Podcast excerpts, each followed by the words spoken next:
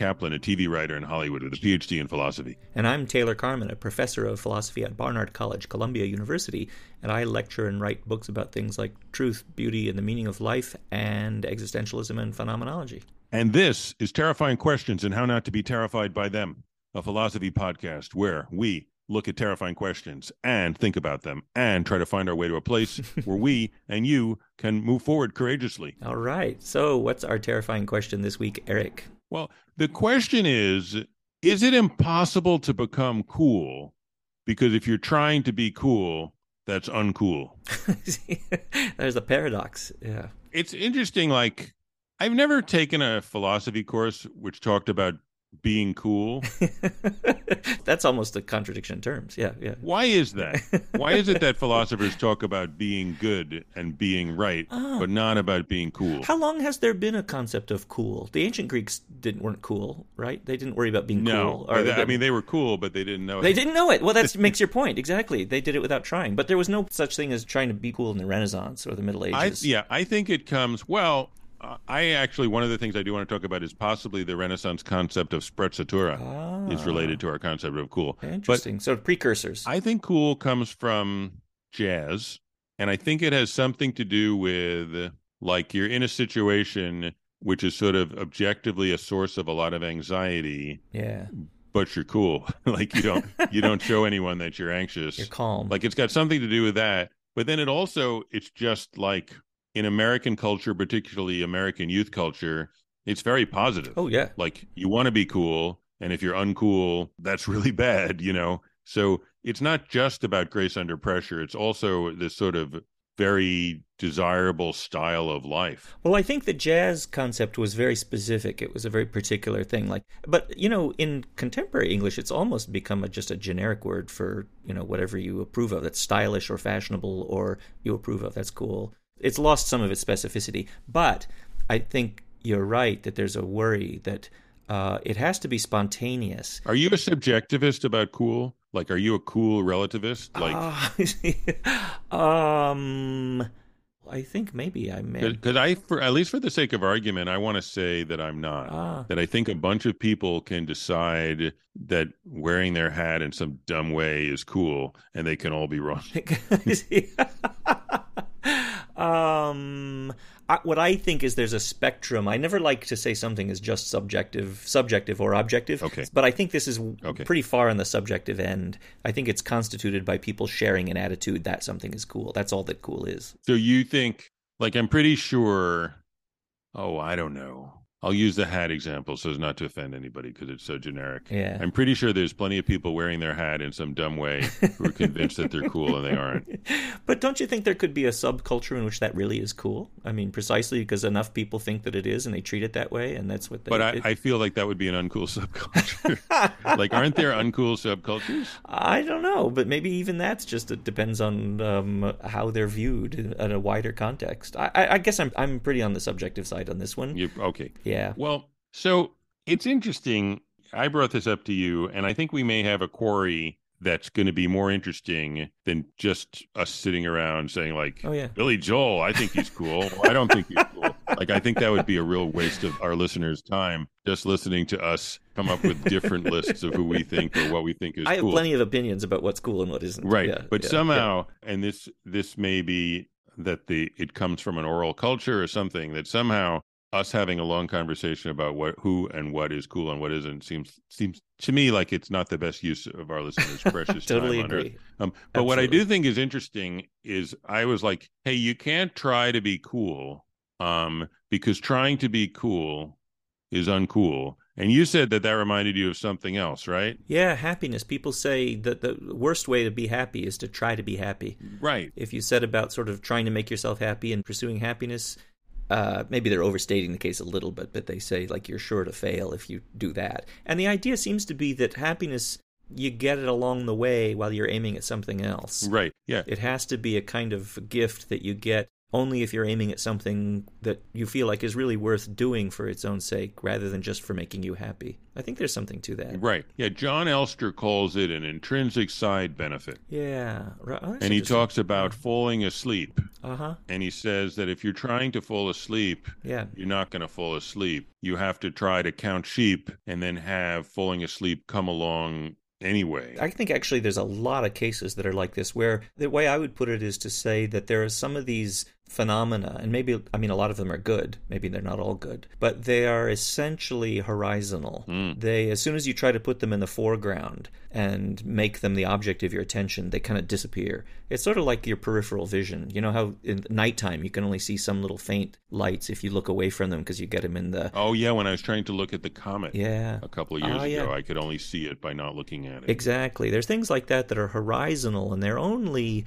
real or genuine if they're horizontal. And I think happiness is like that. Um, you find that you're happy if you're doing something that's worthwhile. It makes you happy, but if if you do tend to foreground your happiness, you're probably going to end up seeking something more like pleasure or short-term gratification, which are famous for not leading to long-term happiness because they peter out and you get bored with them, and then you think, well, so what? What's this all for? Maybe you're lacking purpose. So, uh, so coolness, yeah. The problem with cool if you sense that somebody's trying to be cool, they no longer look cool. Right. Uh, the person who's cool, especially in this older kind of more classic sense of cool, it looks like they don't care. They've got a certain kind of like I'm too, you know, a little aloofness and a little like sloppiness, and maybe sort of they're they're not worried about how they look, and that's why they look so good. Right. And if you're too self conscious about how you look, you're you're not like that's not a great look. Right. Right. And it's interesting that like um I think this structure comes up in a lot of places that like um it, it I I related to this paradox that if someone uh, who came up with this that someone says um I'm going to surprise you over the next minute Oh yeah. and then you just the minute goes by and you're like you didn't because you didn't do anything and you're like aha you expected me to surprise you and I didn't and therefore I did that sounds like a cheap victory. but but it's strange that the Yeah. it, it's I think they're they're sort of conceptually related because I think the Hmm. effort to be spontaneous and the the the request to be surprised. Oh, here's another one, which which Mm-hmm. this is kind of me restating Kierkegaard, but I do think he believed this that he thought Mm-hmm. the most dangerous thing we can do with our lives is to play it safe. oh yeah, right. And it's sort of like, huh? Well, but but right. I mean, but then it's not. It is dangerous to play it safe. Ah. But then it's not playing it safe, is it? So so I find that that's that's strange. That there are certain goals, yeah. and if you were to put the goal, if you were to express the goal in the form of an imaginary command, hmm it's almost like coolness is saying, "Be cool, Yeah. but don't listen to me." Yeah. you know. I wonder if something like this is true of courage. I was just thinking about courageous. I mean, I'm not sure it's a pure case of this, but I'm kind of wondering if the more you're telling yourself, okay, I've got to be courageous now, the more you're aware of the effort to screw up your courage, the more you're kind of shaking and trembling and getting nervous. I mean, people who really act courageously, oftentimes they've got this kind of cool about them, which is they're acting in the moment spontaneously without thinking too much, and they're really not completely absorbing the risk that they're taking, which is what allows them to act courageously. So maybe some things have to be Yeah. peripheral. See, I thought you were going to say love. Yeah. because it almost seems like let's take a loving gesture. What's a good loving gesture? Hug. Pulling your children aside to give them a hug. Yeah, you pull your child aside to give them a hug. You shouldn't be thinking, I'm a loving dad, so I should hug my children. Right. That's not a very loving thing to be thinking. Yeah, yeah. Right? Yeah, yeah. So it's sort of strange, but this is making this cool thing start to be more terrifying because it's sort of like, oh, I want to be a loving person, but I can't become one by trying. yeah. What am I supposed to do? Ah, that is actually, you know, that's I find that more terrifying than the cool example. Yeah, I think so. Yeah. And then here's the other thing that I, I just want to dot the I here, which is it seems to create a kind of aristocratic view of human beings. Because if you can't try to be cool, but clearly some people are cool, well, I guess some people were just born cool, and some people weren't. And and I, it sounds like Calvinists may say something like this about love: Uh-huh. that some people were born full of love, Yeah. and others weren't.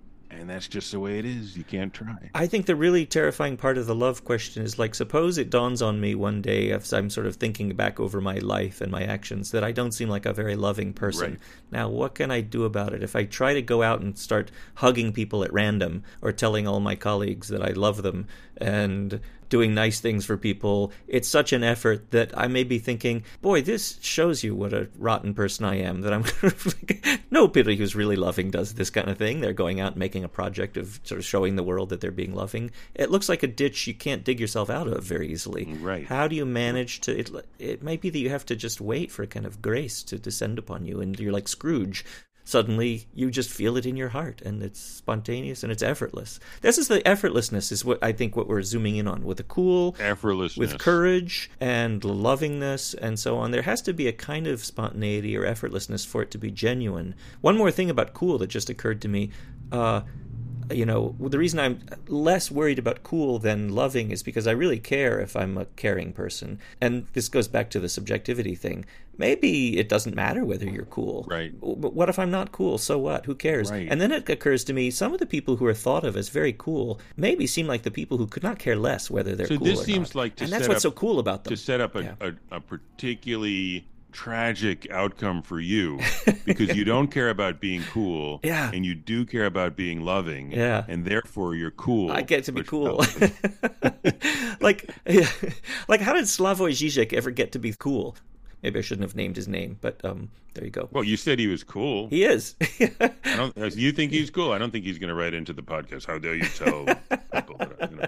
in fact that'd be pretty uncool it would be did, very so- uncool, and I so- bet he won't. Yeah, yeah. So this is a paradox because it does seem to me that I don't want to say people are either loving or they're not, and there's nothing they can do about it. No. And if they're not loving, tough luck. Like that seems to be both a cruel thing to say and Yeah. false. Yeah. Because people certainly grow and change. And and by the way, caring about being loving. It's not the worst thing you can care about. I mean, if, if there was two people and one of them was concerned that he wasn't enough of a loving father, and the other one was concerned that um, his satellite football league would do better, and you wanted to ask me to put money down as to who's going to be a better father 10 years from now, I would say the person who's worried about it is more likely to be Yeah. a loving father than the one who really doesn't give a care. Yeah, Right? and I- right, right. I mean, uh, the fact that somebody's worried that they haven't been a very loving person maybe shows you that they've got some love in them, because the person who's really not a Right. loving person couldn't care less whether they're a loving person. they wouldn't not. care. So this is such a puzzle. It's just we know that this structure does exist because I can construct it and say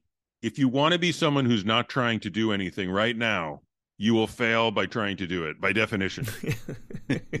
so if right now you want to be a person who's not trying to do anything and right now you're trying to do that, you're failing. so whether this structure applies to happiness or cool or love, who knows? Mm. But it does exist. yeah. So I just want to establish that as a beachhead into this problem. Okay, but what I would say though, I think these are not pure paradoxes. Okay. I think they are paradoxical tendencies. Okay. But Jon Elster's example of falling asleep gives us a hint that it's not inescapable, right? It's not impossible to try to fall asleep. You just have to do it indirectly. In a special way. You have to take an oblique sort of route to it.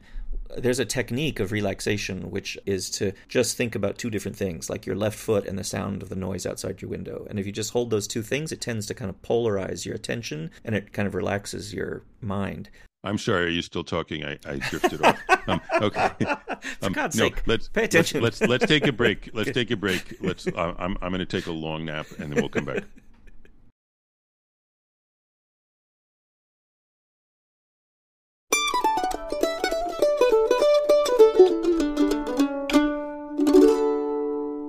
Okay, we're back. Oh, I feel so much better for that. I was so relaxed. Um, Yeah.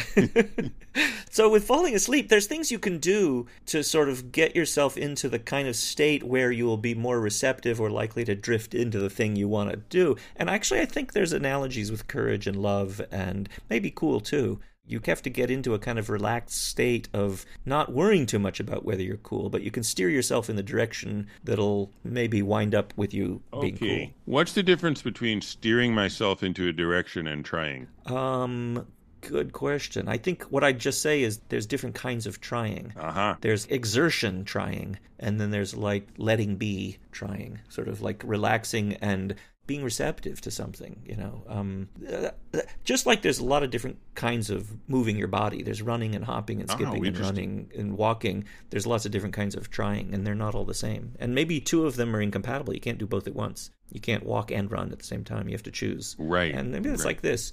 Can you swim and run at the same time? I don't think you can. Probably not. No. Yeah, yeah. Um, so, what I thought was interesting about that was are there two me's in this project? Is there the me Ah, yeah. that Yeah.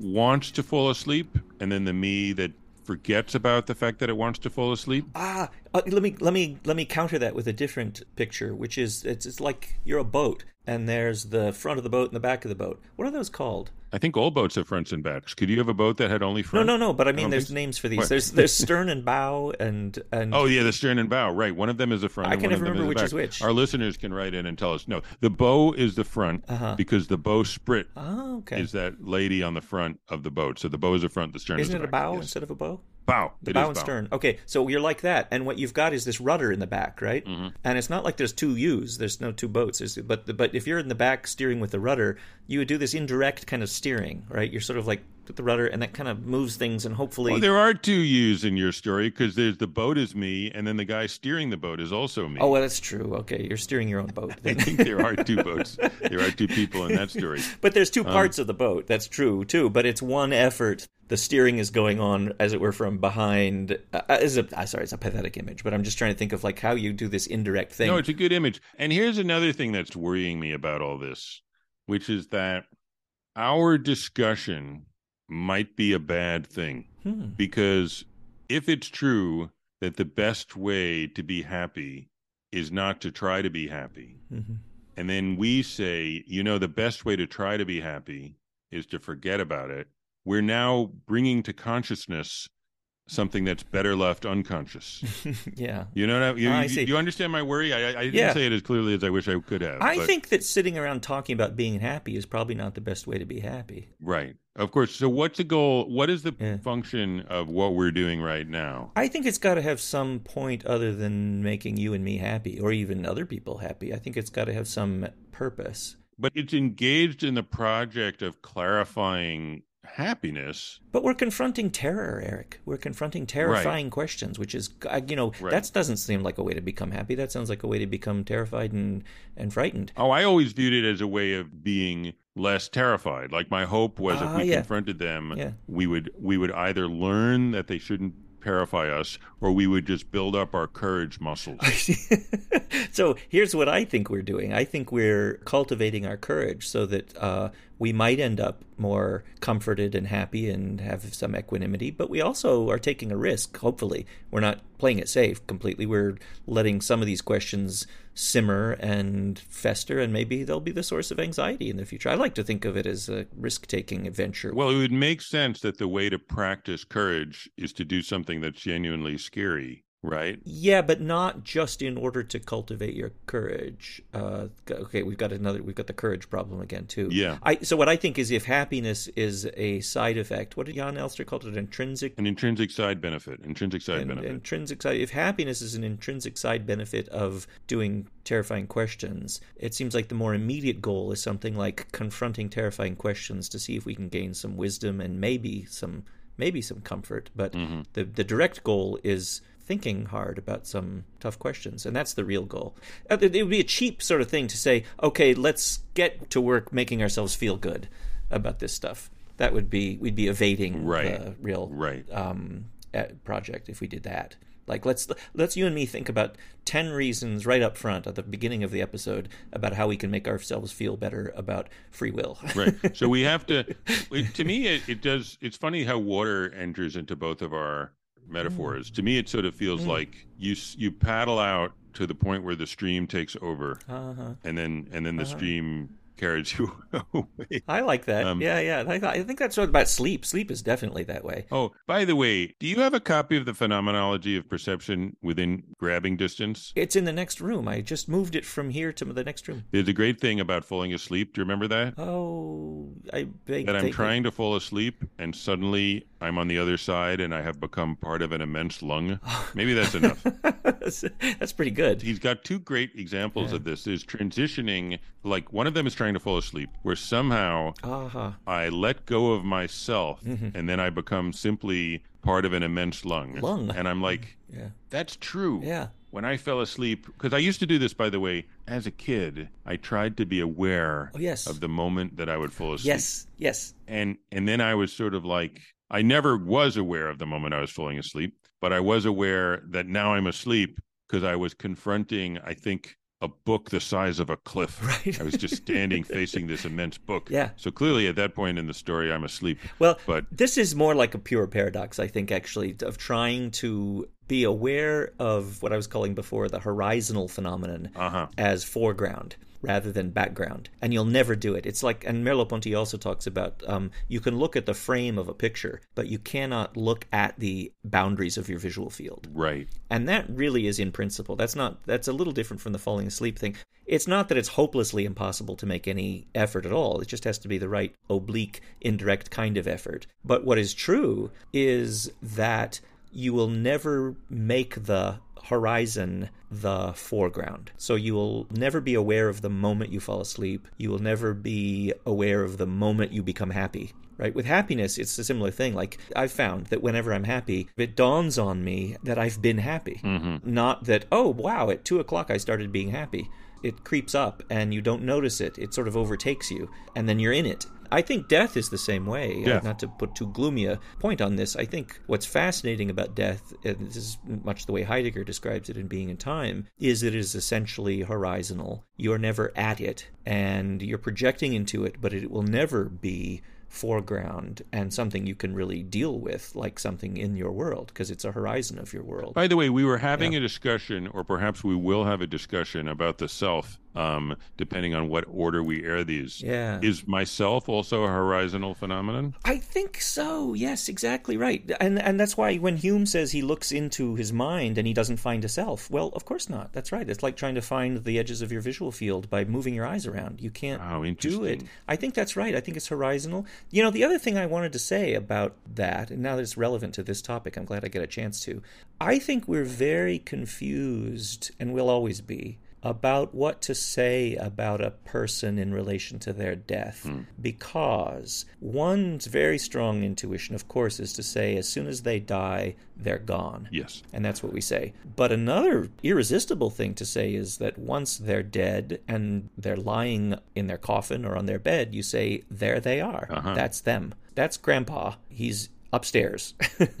um, he's there and he's gone. Right. And I think that is a very primitive conflict of deep intuitions that I think no philosophy will ever unravel. And it's the source of, I think, a lot of religious attitudes about the soul and the afterlife and so on. I mean, I think at a very instinctive level, we want to say both things, and we kind of know that we can't, and we don't know what to do with that. So, as a philosopher, how do you decide which of the problems you think are insoluble and which of them are soluble? Oh, yeah. I don't know. I mean, I think sometimes it's centuries and centuries of futile effort makes me think, all Okay. right, fine. You know, I mean, if if all so many of the great problems of actual mathematics and science have been solved, you know, with a fair bit of genius and effort, and the basic problems of philosophy have made maybe virtually no progress in 2400 years, maybe it's just part of the nature of the problem. That's a cheap answer though. A different answer would be I think some of the arguably insoluble, unsolvable problems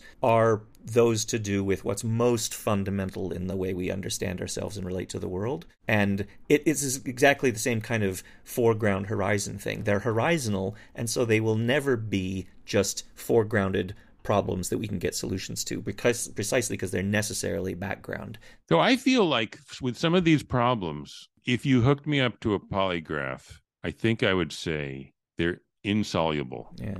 But I think it's good to try and solve them. Uh-huh. And when I'm trying to solve them, I have to pretend Mhm. that I don't think the first thing. Mm-hmm, mm-hmm. Because otherwise, I'm just going to be sort of blathering. I don't know exactly exactly what I know what you mean. There are philosophers who seem to have just given up on problem solving, and it can be irritating. Wittgenstein said this about Russell. He said that Russell was somebody, it was a philosopher who'd lost his problems or something like that. Wittgenstein was the paradigm of somebody who was constantly worrying about having gotten it right. And that's so weird because I have heard Wittgensteinians Yeah. be super smug. Yes, Because they're sort of like, Yep. well, there's different ways of using language. exactly. Yeah. And they they can give you that answer while they're frying eggs. they could be totally making an omelet, and Yeah. you say, "Well, what do you think about this? There's different ways of using language." I mean, think that's yeah, that's an occupational hazard of late Wittgensteinianism, being like the late Wittgenstein. It can easily lead to smug, pat answers about that. Oh well, there's a language game here, and there's a So family how come resemblance he there, was and so, so tormented Yeah. and so admirably committed to problems, but he created a philosophy that makes people smug and and patronizing? well, it's the difference between the innovator and the disciples and the lead and the Mm-hmm. you know. So I think you can probably become smug about just about anything, even if it's a very unsmug idea originally. Well, here's, here's what puzzles me is that there seems to be these views that if you fight to reach them, they're cool. But if you just, if you're not fighting anymore and you just think they're true, Yeah, they're really uncool. And yeah. and how can that be? Because aren't they true or not true? Like, why would it be that, like, if it's all language games, then Wittgenstein worked really hard to discover it. And we should be happy that we don't need to do all that hard work. We don't need to be, you know, tormented, closeted weirdos like Wittgenstein. We can be happy. We can live our lives. He's already taught us it's all language games and we're good. Yeah. But that seems like a wrong position. I'm not sure why. I think he was really aware that invoking a concept like language game or family resemblance was really a tool. It was really something you should help yourself to out of a very difficult problem.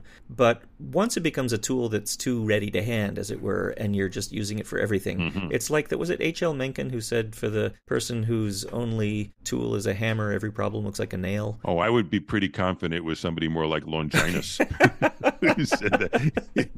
if H.L. Mencken invented that, he's a very impressive figure. I could be wrong about that. I don't know who said it first. Oh, I know. The other thing I was going to say is that about what's solvable and unsolvable in philosophy. Mm-hmm. I think you're right that we ought to keep worrying about problems, terrifying questions. We should keep pressing into them. But I do think there's a different impulse, which is to make philosophical problems or questions into problems that have solutions mm-hmm. and to be invested in a theoretical solution to a philosophical problem. I'm not saying I'm against it, but I do think that can turn into a futile exercise because there's no prospect of progress. Well, one of the things I liked about Wittgenstein is that he says that the difference between talent and genius is that genius is talent pursued with courage. Oh, And Hmm. clearly, he was very talented.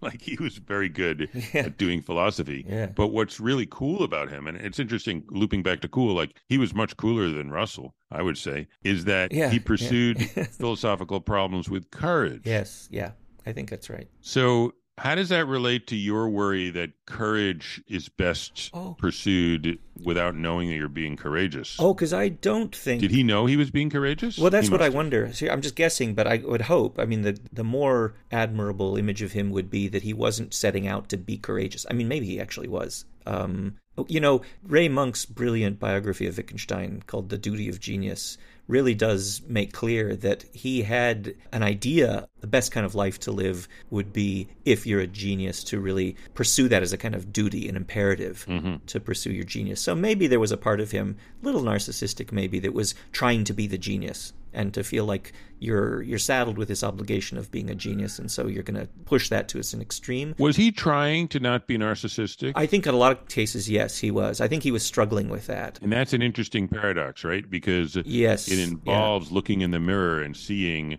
how good you're going towards your goal of not being a narcissist. Uh-huh. And you're looking in the mirror to do that. I think he was aware of that too, actually. I think he was pretty self conscious about that. About the risks of self consciousness. Yeah, there's this story about him, you know, calling up a friend. I don't know if it was the middle of the night or just some saying, I have to talk to you immediately. And, you know, it looked like some emergency.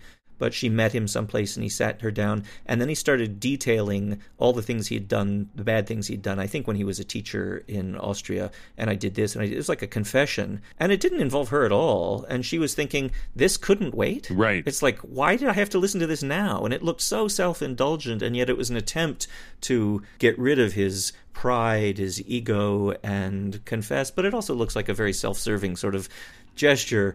I think he was facing this sort of paradox. And failing to face yeah it. yeah right right. I mean he was missing the mark by trying to hit the target. And i think a nice image of him would be that he was not doing what he was doing in philosophy in order to be courageous he was uh, courage is what was necessary for this but he was doing it something like for its own sake because these problems are deep. Right. Maybe he had a knack for it and he, so he had to do this. The courage was necessary. It's what you get along the way hopefully but it wasn't the point of it. He said something very nice too and i think it's in those remarks in culture and value where he said something like you should aspire to be loved rather than admired. Mhm. i think seeking admiration is very bad in his view. Right is seeking love any better? Uh, shouldn't you seek to love rather than to be loved? Didn't somebody pretty good say that like Maybe- saint francis like maybe maybe you should seek to be worthy of being loved or something Okay. like that. Yeah yeah. I'm just wondering, like, supposing we were friends with Wittgenstein, and we know he's this brilliant, tormented, closeted, gay Austrian genius, yeah and he's calling us up in the middle of the night and saying he wants to confess to us, and his goal is to deal with his narcissism. right right What intervention could we make? Like he says, philosophy is a therapy. Like physician, heal thyself. Like what in- intervention could we make? And and I Yeah. think I don't want to out anybody. Yeah. I have friends like this. I'm sure you do too. Yeah. Um. So he calls you up in the middle of the night. Taylor, Taylor, come over. I need to confess my sins so I can deal with my narcissism. What do you? And you're thinking, his effort to deal with his narcissism is suffering from the paradox that we've been thinking that you cannot seek uh, happiness yeah uh, you cannot seek to be cool, Yeah. and you cannot foreground your quest to not be a narcissist. It's horizontal. What would you say to him? ah And by the way, yeah. what he did was actually pretty bad. He hit some kid, Yeah. and then his family bribed the judge so that he wasn't punished. I think that's right. No wonder he felt bad. I used to think when I was reading these biographies of Wittgenstein Yeah. that he was guilty about nonsense, but I think he was actually guilty of some things that were bad. I, I'm, so anyway, so he calls you up says, I'm not sure how unusual that was in schools that way, but I, but the parents got very upset. I think he crossed a line. I'm, I'm sure he was very impatient. Well, I also think it wasn't the crime; it was a cover-up. Like, Oh, I see. if you're so moral, you shouldn't be having your family bribe the officials to get out of well, that's for you know sure. something you did that was wrong. Like that's just sleazy. But I, I seem to know? remember too that the students later in life remembered how awful he was. Right. So it's funny. There's one picture of Wittgenstein, which is that he was this incredibly hyper moral person Yeah. who was just getting bent out of shape, and that the crime was that I lay in bed two minutes too late when I could have been studying philosophy. And Yeah. that's a different person. But this Yeah. is a person who actually did some bad things. He's trying not to be a narcissist. Yeah. And he's just annoyed you and woken you up. And very difficult. And what do you say to this person? I think I'd say Ludwig. I'm really interested in hearing this, and let's meet tomorrow. you know, at two o'clock, and I'll be well rested, and there's some things I need to do in the morning, and I just need a little time, and then I'd be happy to sit down with you and talk to you. I mean, I'm just And do you think that would help to heal him from his narcissism? maybe maybe it would be a reminder that like I'm not on call 24 hours a day. I think if I said that to him, it might sort of so ruffle his feathers. He'd be offended and embarrassed, and then I, you know, who knows? I mean, he was a very difficult person. You see, one of these things that makes me wonder is whether happiness and moral self improvement are more fruitfully viewed as group projects Hmm, yeah, right. than ah, as singular projects. that's what Dostoevsky thought. I think. Oh, what did he think? He was a smart Yeah, I think when he so he gives these examples, they're sort of secularized, fictionalized examples of things that are actually sacraments, like confession. When characters confess, he makes a point of showing you how it has to be social and collective and sort of out in the open, or else it doesn't count. So, what did Wittgenstein do wrong by trying to make his confession? Well, one thing is he did it on his own terms. Yeah, there's which that. you don't. If there's a, a communal situation of confession, like maybe one thing you might have said is like Wittgenstein, you should be confessing to those parents back in Austria, not to me. Right, right, exactly. Yeah. There's in uh, Brothers Karamazov, this uh, mysterious visitor comes to uh, Zosima when Zosima is remembering this episode from when he's younger. And this guy comes to him and confesses that he killed a woman, you know, years ago before he was married. And Zosima is sort of saying, Look, don't tell me. I mean, you know, and it's a kind of criticism of Catholic confession. You tell a priest, and then he doesn't tell anybody, and then nobody knows, and that's that doesn't count. Mm-hmm. I wanted to just say, uh, in connection with courage, I've been reading some of uh, Wittgenstein's diaries, and he mentions Kierkegaard fairly frequently, and says at one point that he thinks Kierkegaard had much more courage than he has. Did you read the Kierkegaard biography? Which one? The Garff? It's a big, thick one. Yeah. I thought that was really great. It's really interesting. Yeah. Like, he could not go along for too long without martyring himself yeah. and abnegating himself publicly. Yeah, yeah. And it does it does raise the question like public humiliation as a as a method of dealing with your self-obsession or your narcissism. Yeah. Everyone pay attention. Look like it's like that joke about like like I'm nothing, I'm nothing. Look who thinks he's nothing, right?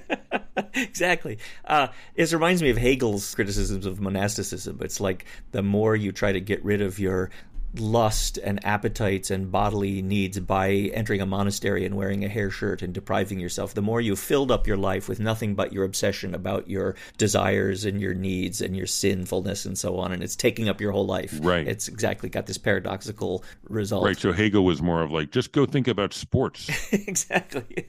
and then you'll become absolute spirit, if, you know, without even trying. You'll be the absolute spirit and good at sports. So let's take a break um, and go deep into our souls and refresh ourselves and then come back.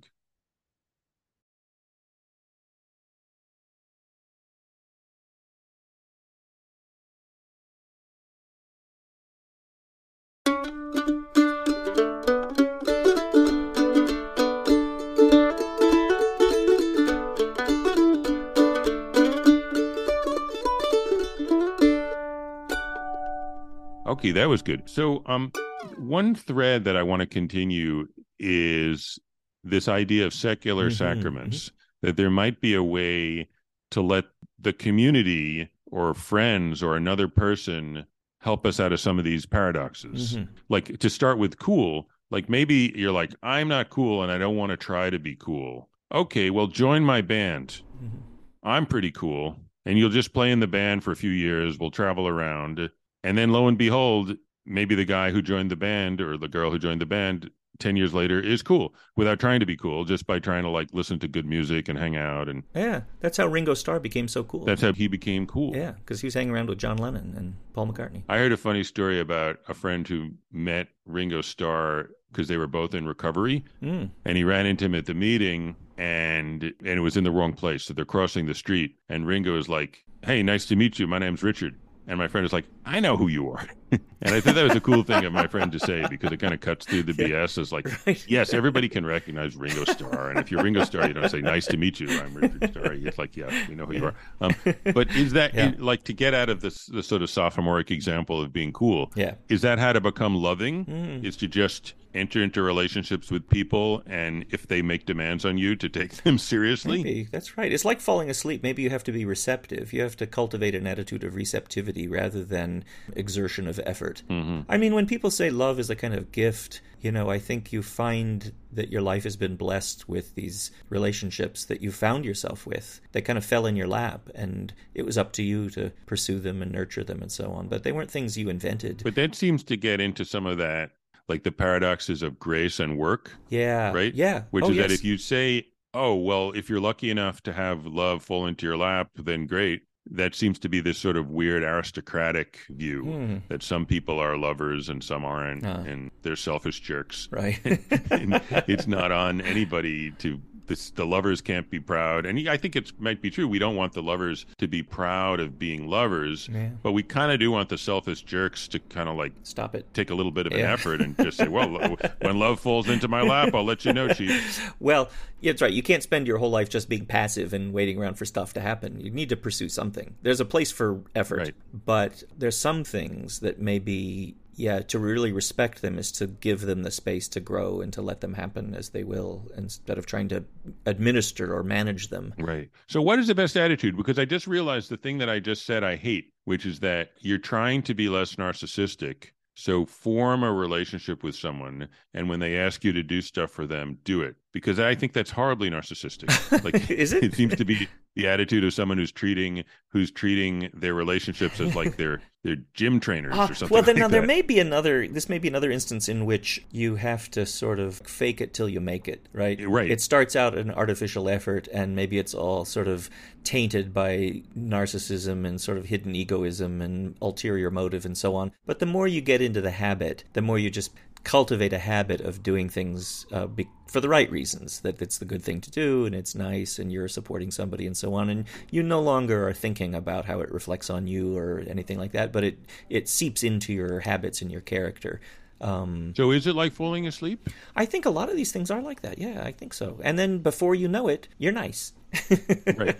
That, it's a strange thing and it's sort of like you're faking it till you make it but if you put a big sign on the wall that says "I'm faking it till I make it," that'll make it harder because you'll just be like, you should realize that the, what you're doing, and then you should forget that's what you're you doing. You got to forget and it. And that still right. strikes me as paradoxical because you need to remember to forget. Yeah, but I think we do that. Yeah. After all, there are ways to sort of try to forget things. You forget about something by focusing your attention on something else, and mm, right. that's not that hard to do. That's true. Go on a vacation, get out of town, and you know, read a book. And actually, you know, the best way to do that is to change your habits. You know, when people used to talk about crack, people are hopelessly addicted, crack addicts, and it's impossible to get them off because they're so hopelessly addicted. A lot of that is bogus. And it turned out, even with rats, when they get really addicted to drugs, you can get them off the addiction by putting them in a new physical environment, a new cage with a different maze and different toys and different rats to hang out with. And then pretty soon they're not hitting the button to get the drug right. anymore. Right. And I think there's a huge effect of behavioral routine that gets people out of the mental state and the attitudes that they're in. Just you know what it's like to go on vacation and get out of town and suddenly it's like you're seeing everything differently. You don't notice that you haven't been checking your email constantly or I, sometimes when I go out of town, I think, wow, there's all that stuff in my apartment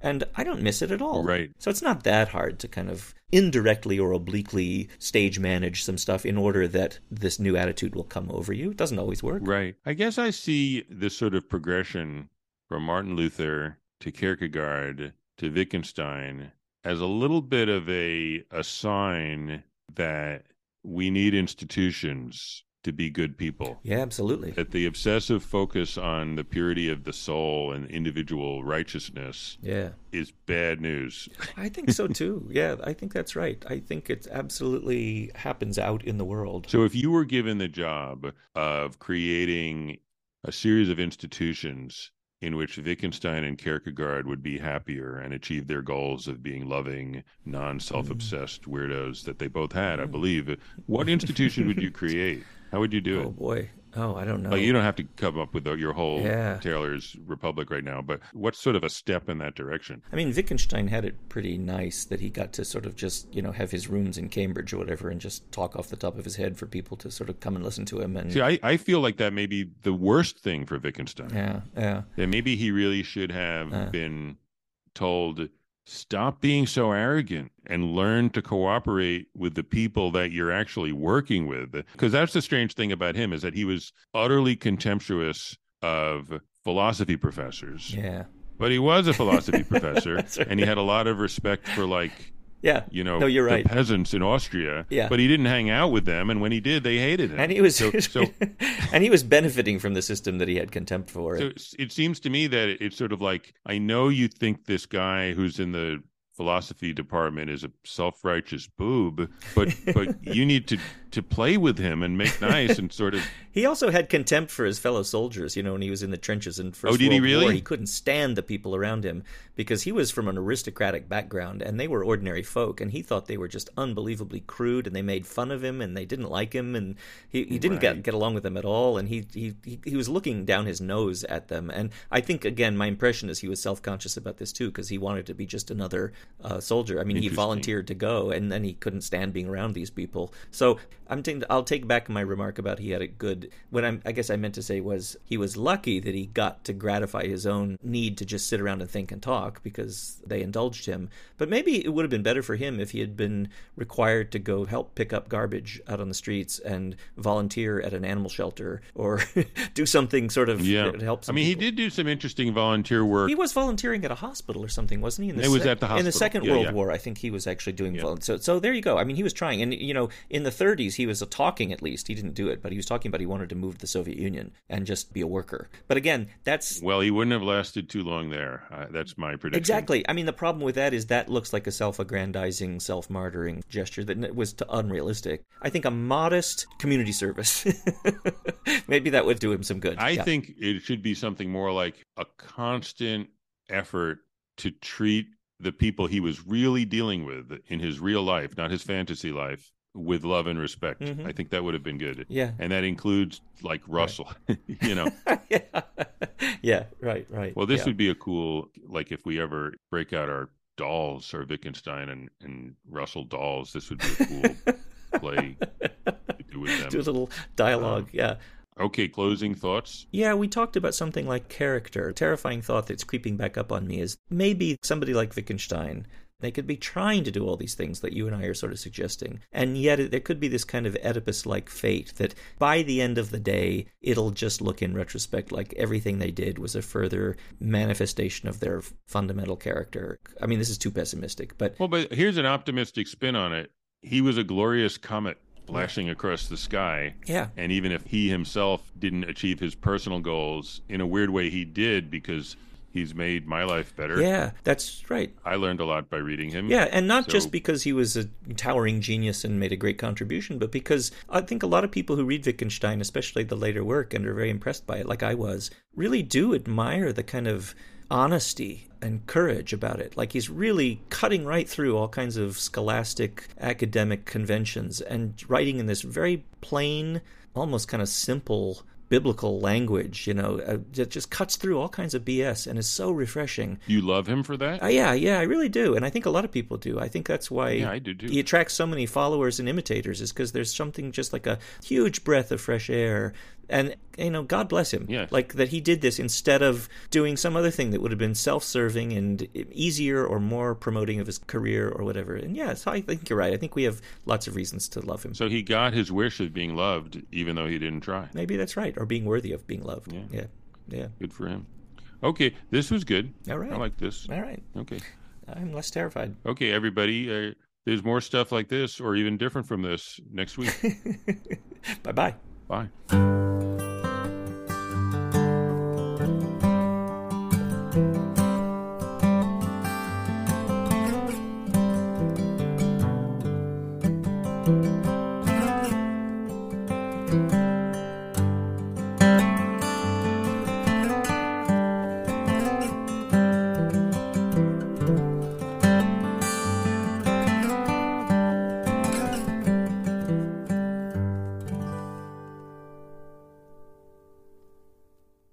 This podcast is created by Eric Kaplan and Taylor Carman, produced by Amanda Aberhart, and edited by me, Taylor Carman. Find us on Facebook, Twitter, and Instagram as Terrifying Questions.